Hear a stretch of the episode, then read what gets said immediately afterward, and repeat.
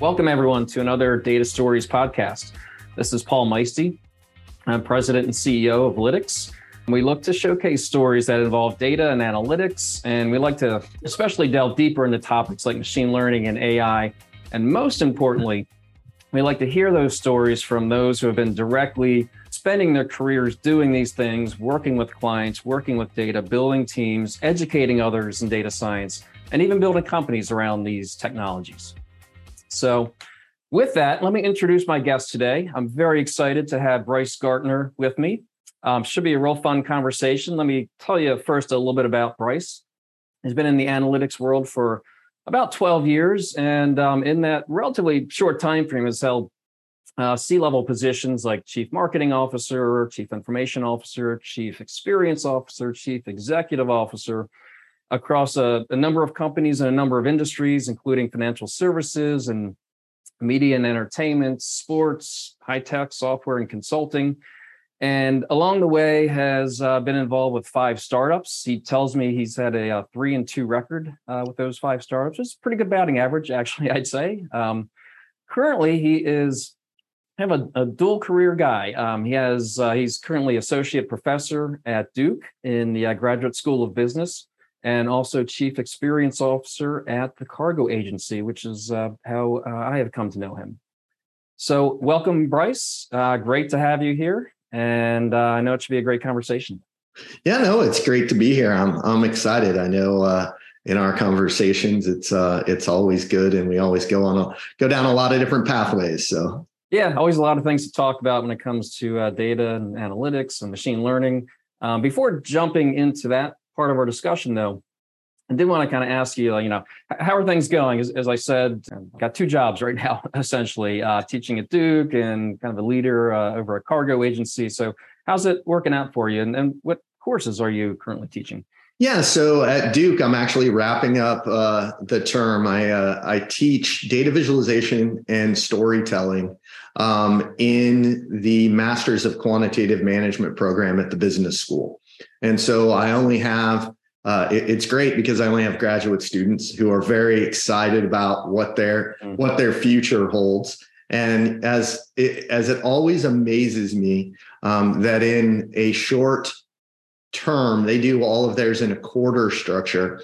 Um, in a short quarter, being about seven weeks, where they go from really understanding the analytics and really understanding how they think about the math and how they can build models to how they can take that the complexity of what they're doing there and how they can turn that into stories and visualizations that executives can really understand and grab a hold of and grab insights from and be able to make pivots in their business. And as i as all of them were wrapping up over the last week their group final projects where they have to take some real world data and they have to present that as a consultant essentially um, to a role that they've selected, whether that's the head of supply chain, whether that's a manager of a facility, whether that is um, a chief marketing officer of, of a company that they've selected and allowing them the opportunity to go out and tell those stories and define insight i'm always amazed at the level of work that comes back. It's it's just tremendous. And then at the cargo agency um, where we are really focused on job um, number two. that's number two right? Um, that's that's that's the other job that i'm trying to do. Um, at at the cargo agency we're really starting to see a lift. We work only we're really focused only with the biggest of the big companies, helping those brands reach into um, reach into and win the hearts and minds of small to medium sized businesses.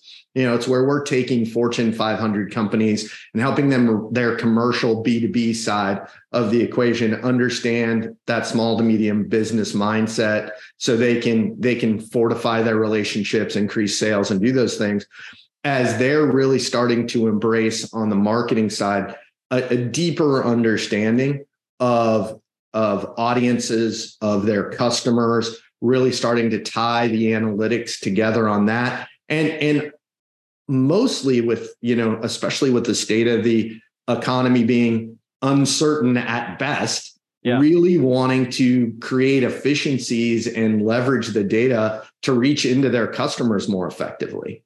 And, and that's what we're seeing. You know, we're seeing really strong opportunities with helping them create those efficiencies and understand what channels are working, what part of their experience that they're they're sharing with their customers is is really showing the return on investment. Yeah, I mean that, that's really interesting, and uh, I, you know both of your careers right now, if you want to call it that, really mesh together pretty well. And, and yeah. in a lot of ways, you're kind of reading my mind on on some things um, you're mentioning with with cargo there. You know, with the economic outlook and you know how, how things have kind of uh, trended this past year and the outlook going into next year. Um, it, it's so many companies begin to pull back and in, in a lot of ways this is the time where you really need to be forward looking you know if there is a recession to come you want to be ahead of the game on that and analytics and data of course is a way to get you there. Um, and then i was also going to comment with your um, uh, the students uh, that you're teaching the skills that you're teaching them you just described are uh, to me they're so necessary. I mean they're, they've really been lacking for many years i think out in the marketplace and you know describing things and easy, uh, you know, the results of analytics and easy to understand ways to business executives so they can get value from it. That's that's a really tough skill to come by. And if you're uh, having success with your students, that's that's great. Yeah, I think it's really interesting because you have the students who are who are coming in and and they think about analytics the way a lot of times probably you and I do. You know, hey, what are the models that we're going to build? What are we? You know, how are we going to put that together? And and the the benefit of what I'm um the way I'm allowed to approach it at Duke is really that I can kind of get them to take a step back, not just think about what what kind of advanced analytics they can do, what kind of models, what kind of algorithms can they put in place to solve some of these problems, but I get the chance to also get them to think about what are the right problems to solve right? What are some of the key critical questions that are really going to have an impact on the business?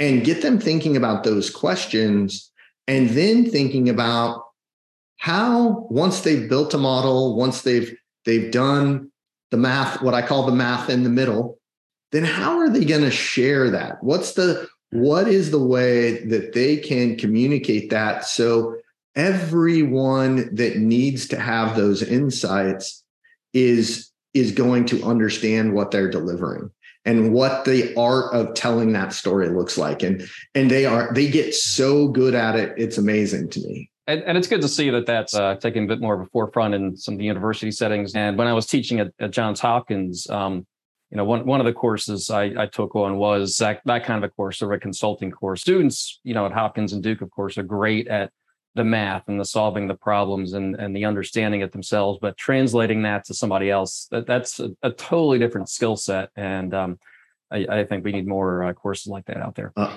absolutely. Absolutely. I, I, the NC state program is amazing. You know, I'm, I'm so lucky to be in Raleigh, right? Where I'm yeah. sitting here with Duke and NC state from an analytics perspective, both with such a focus and, and, and UNC's business school as well. I mean, it's, it's, it's absolutely insane how, how all those programs really have have started to shift their focus. And I think it's kind of a good segue to uh, something that we've talked about in the past. I, I think be a interesting discussion is this you know, sort of the concept of finding you know what we often call low hanging fruit in corporate analytics. Um, and I, I, it seems to be more common in recent years. And actually, I'm kind of thinking specifically about what I might call really, really low hanging fruit, sort of like business challenges that have analytic insights and analytic solutions, just just hanging out there, waiting, you know, waiting to be grabbed, just needing someone to take a look and see that connection. A little bit of what you're talking about with the students, see that connection between the data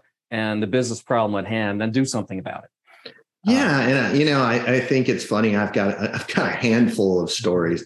Um, of when I, uh, you know running an analytics business growing it from the startup but then really getting engaged in um, some larger companies um, helping them really uh, you know find a way to ask and answer some critical questions. You know as we looked at analytics we were working with a, a, a very large global manufacturing company in the in the auto industry. And one of the things that um, that we found with them was they were really struggling. They, you know, they manufacture and distribute um, parts on both the OEM and the aftermarket side. And one of the things that they were challenged with is in one product line, you know, a single product line, they're dealing with 17,000 SKUs or individual products because of all the customizations that they deal with in that industry. And it was interesting as we talked to them, their executives really were struggling with how their margin was playing out, right? They felt like, boy, I feel like we're doing better than this. I feel like we're, you know, they're that that that at the end of the month, at the end of the quarter, we should we should end up in a better place. And ultimately, their challenge was that they had just such a a breadth of product lines in every one of their in in kind of every one of the individual product lines that got down to the product that they were not really digging in. They hadn't applied an analytics process, they had applied a reporting process. And when you're in a reporting process and a reporting mindset, if you have 17,000 individual products inside a product line, you have to summarize it because you can't print a 17,000 line report every month. Right. Um, and so as they started to dig in and started to just apply very basic, that low hanging fruit, as you mentioned, analytics, it became incredibly obvious in two areas where they were struggling.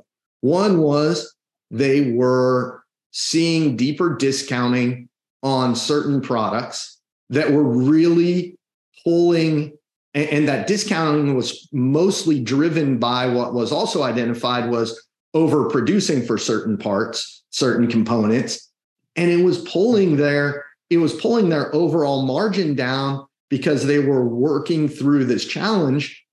And until they they got in an analytics versus a reporting mindset, and until they looked at it differently, until we were able to tell a story to their executives in a way that they could understand, which is it, it, it's I laugh about it, and it's it's to me it's it's one of those things like it was one of the simplest visualizations that we that we could do, but it made it so clear to their leadership and their executives. You know, it resulted in almost a forty million dollar impact to the business in the first year, and then when that got codified into a different way of looking at it. When an analysis became part of how they did business, you know, that wasn't just $40 million the first year.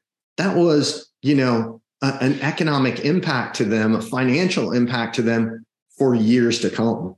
And it, it and you know, we had when all when all was said and done, we had the senior vice president of the area say to us, I've I've been here for 17 years. And this is the first time I've truly understood how this impacts our margins um, at such a granular level. It's, it's, amazing. I mean, 17 years is a long time to kind of be missing out on, on that kind of insight. And I don't know if you agree with me, but you know, I, I mentioned before that it, it seems to me like there's more, this is becoming more and more common to have these opportunities to find, you know, what we're calling low hanging fruit. And, you know, I, I think about, you know, why that might be. And, and it, it, seems to me one of the reasons is, you know, uh, lots of companies have built up their data assets over the past number of years. And now, as we hear all the time, right, there's lots of data out there, big data. Um, it's sitting there. And now the question is, you know, what do we do with that? How do we get anything out of it? And then even asking the right questions for a business leader to ask the right question. What are my challenges? How can this data help me solve those challenges? And how can i throw you know analytics against it and get some insights back without reading as you, you said a you know 15000 line report?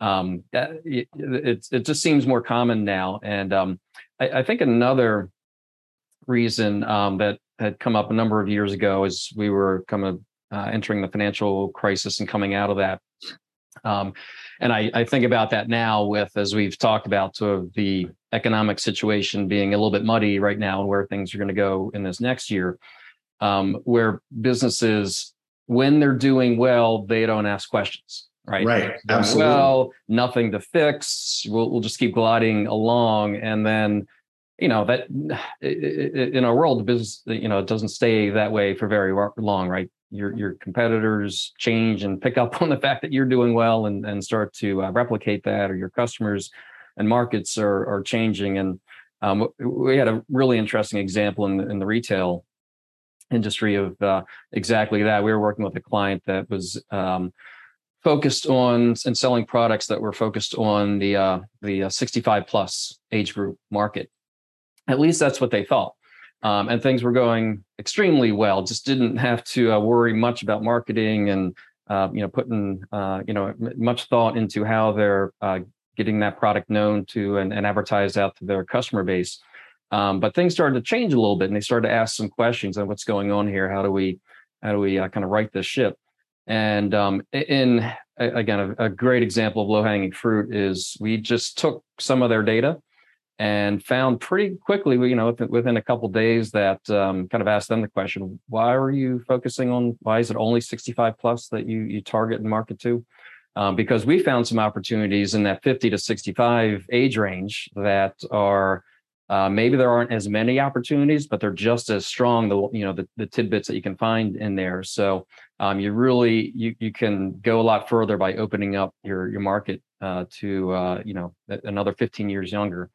And um, wow, it, it, you know sort of like your 40 million dollar uh, result story. It, it, really kind of turned things around for them, and they were you know began to see two to three times the response rates after uh, kind of putting that that insight in place. And um, oh. again, it just sort of took you know, in their in their case, sort of asking the question because of uh, a downturn, and uh, you know that being the impetus to look at data.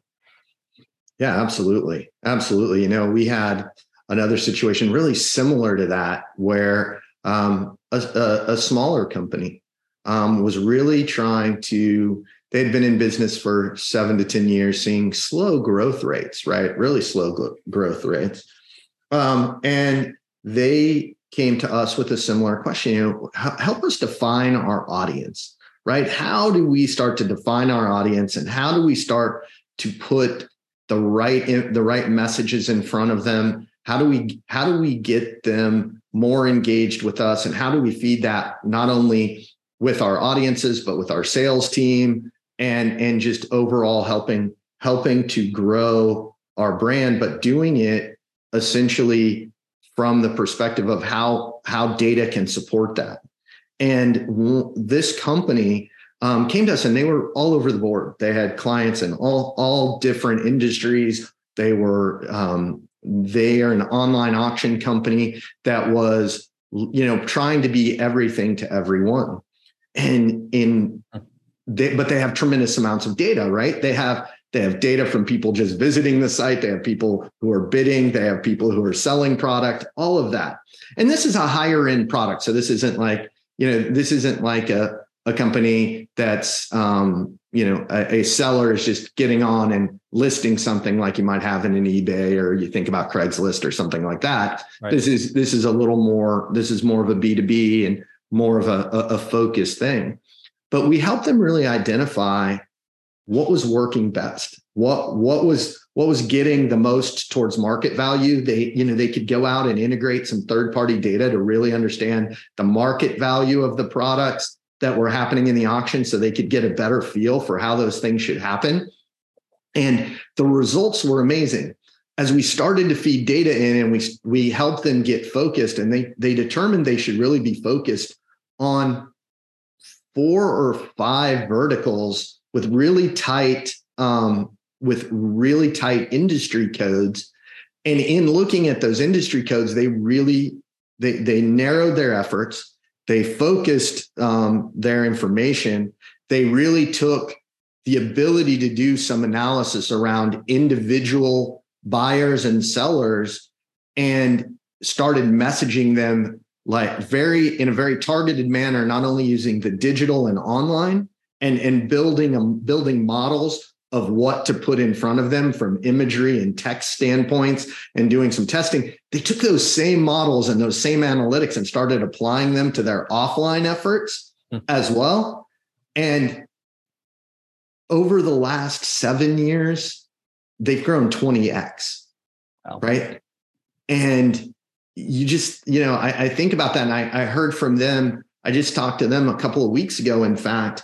Um, again, just just as we've kept ongoing discussions and built a relationship because we've been there from them being a, a $10 million company to being a $400 million company to now getting to the point um, that they're this year it looks like they were going to grow another uh, another 50 to 70 percent right? And they attribute a lot of that to the fact that they they started putting data at the forefront right they started yeah. taking not only the data that they needed right and making sure they were acquiring it but looking for new data that could make their models, their analytics even stronger. So they weren't satisfied with everything that Google Analytics was collecting on their site for them. They started adding other tracking components as people were participating in auctions, browsing, doing other things to make sure it fed into what their models were like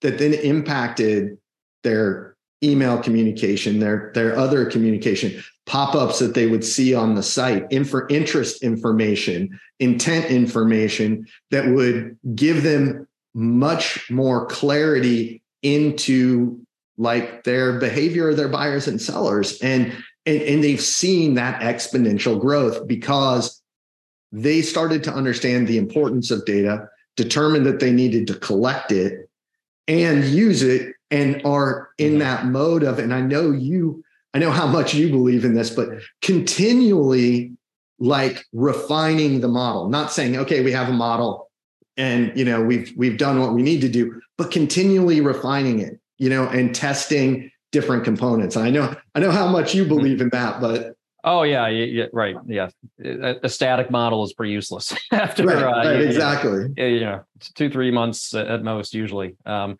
and and the key thing I, I, think with what you just said is, you know, of course, the collecting of the data and the acquiring of data assets, um, but it's it's really also is the using of it. Right, right. data for the sake of data is not going to uh, help any company grow, but um, the use of it and that kind of maybe is the final tie back to uh, I know what we were talking about with educating students nowadays, but it's also really educating executives and others in the organization to know what kind of questions to ask and know who to bring in to help interrogate that data and, and solve some challenges. Yeah, and I think the other thing that often gets overlooked there um, that that that exact example has used very effectively is they've also not just been satisfied with the data that they collect. They've gone out and sought out data sources that they know have a significant influence um, that those variables have a significant influence in what's happening in the markets that they serve. And they've gone out and gotten that third party data that they need to to support what they're doing um, whether it's um, market conditions whether it's more I, I say macroeconomic things but in in the micro areas that they're dealing with. Mm-hmm. Um, and whether that has to do with housing starts or other things that are going on in areas, they know how much that influences what what's happening in their business, and they've leveraged it. So yeah, that, that's a, a, huge component to being successful. Um, so uh, that, that's awesome, Bryce. Thanks for uh, a couple of those stories. Um, and as we kind of close out here, I do want to uh, you know, we've talked a little bit about the economy and looking ahead to 2023. Um, what, what are you uh, looking at for next year? How's it shaping up for you? And any predictions for our industry? Um, I, you know, I think it, to a point you made a little bit earlier, I think as the economy remains a little bit in flux, right? Um, you know, there's a lot of people predicting recession. There are people who are predicting that it it won't happen. Um, I think anytime you have that instability, uh, I think it's a really good opportunity for our industry because what what we can do is and in our industry is we can we can present the data. We can present not this not emotional, not not the the component where where where that uncertainty fits, but where we can we can really provide what's happening. We because of the way that the technology and models are put together today, we we can not necessarily completely predict where it's going, but we can give multiple multiple assumptions of where we think it'll go with different elements impacting it, which I think helps leaders and executives really understand what the different potential outcomes are, right? Um, right. Knowing and and then let them in, you know, let their expertise and their their understanding of what's going on have some influence on what in you know what direction the insights should go and and and what to do with that right and to be able to look at some of those things um, from a perspective of being informed rather than it just being you know looking at at, at what's happened historically. Yeah i, I agree. And um, I, I, think one uh, thing that tends to happen uh, in these murky economic times is pulling back on oh. things like marketing for example. And uh, but, but I, I, like to kind of tell folks that um, maybe there's a downturn you know maybe your growth is going to decline maybe you'll even contract a bit but um, you will still do better if you focus on on your data focus on the analytics continue your your programs um, and, and, continue smart and efficient marketing. Um, and so perhaps there's a, a, decline but the decline could have been worse um, if you weren't doing those things. Yeah and, and i think that's just i think that just adds to what we've been advising our clients is is the analytics side is probably the most important thing you can do right now because you if you're retracting some of your marketing spend which you know a, a lot of companies are doing right now then you need to make sure that if you're if you're pulling back on that that you're not pulling back on the things that are working. You're pulling back on the the the le- least effective lower return kind of items. And that's where un- really understanding how you're going to market, what you're doing in those side on that side uh, becomes critically important to those groups. So yeah, yeah. So there are fewer dollars, um, but you still have to put your incremental dollars in the right spot. Sure. Exactly. Yep. Exactly. Well, thanks again, Bryce. Great conversation. Always fun to talk. Absolutely, you as well. I appreciate the opportunity to to have a conversation. These are always great. So, thanks, Bryce. Thank you.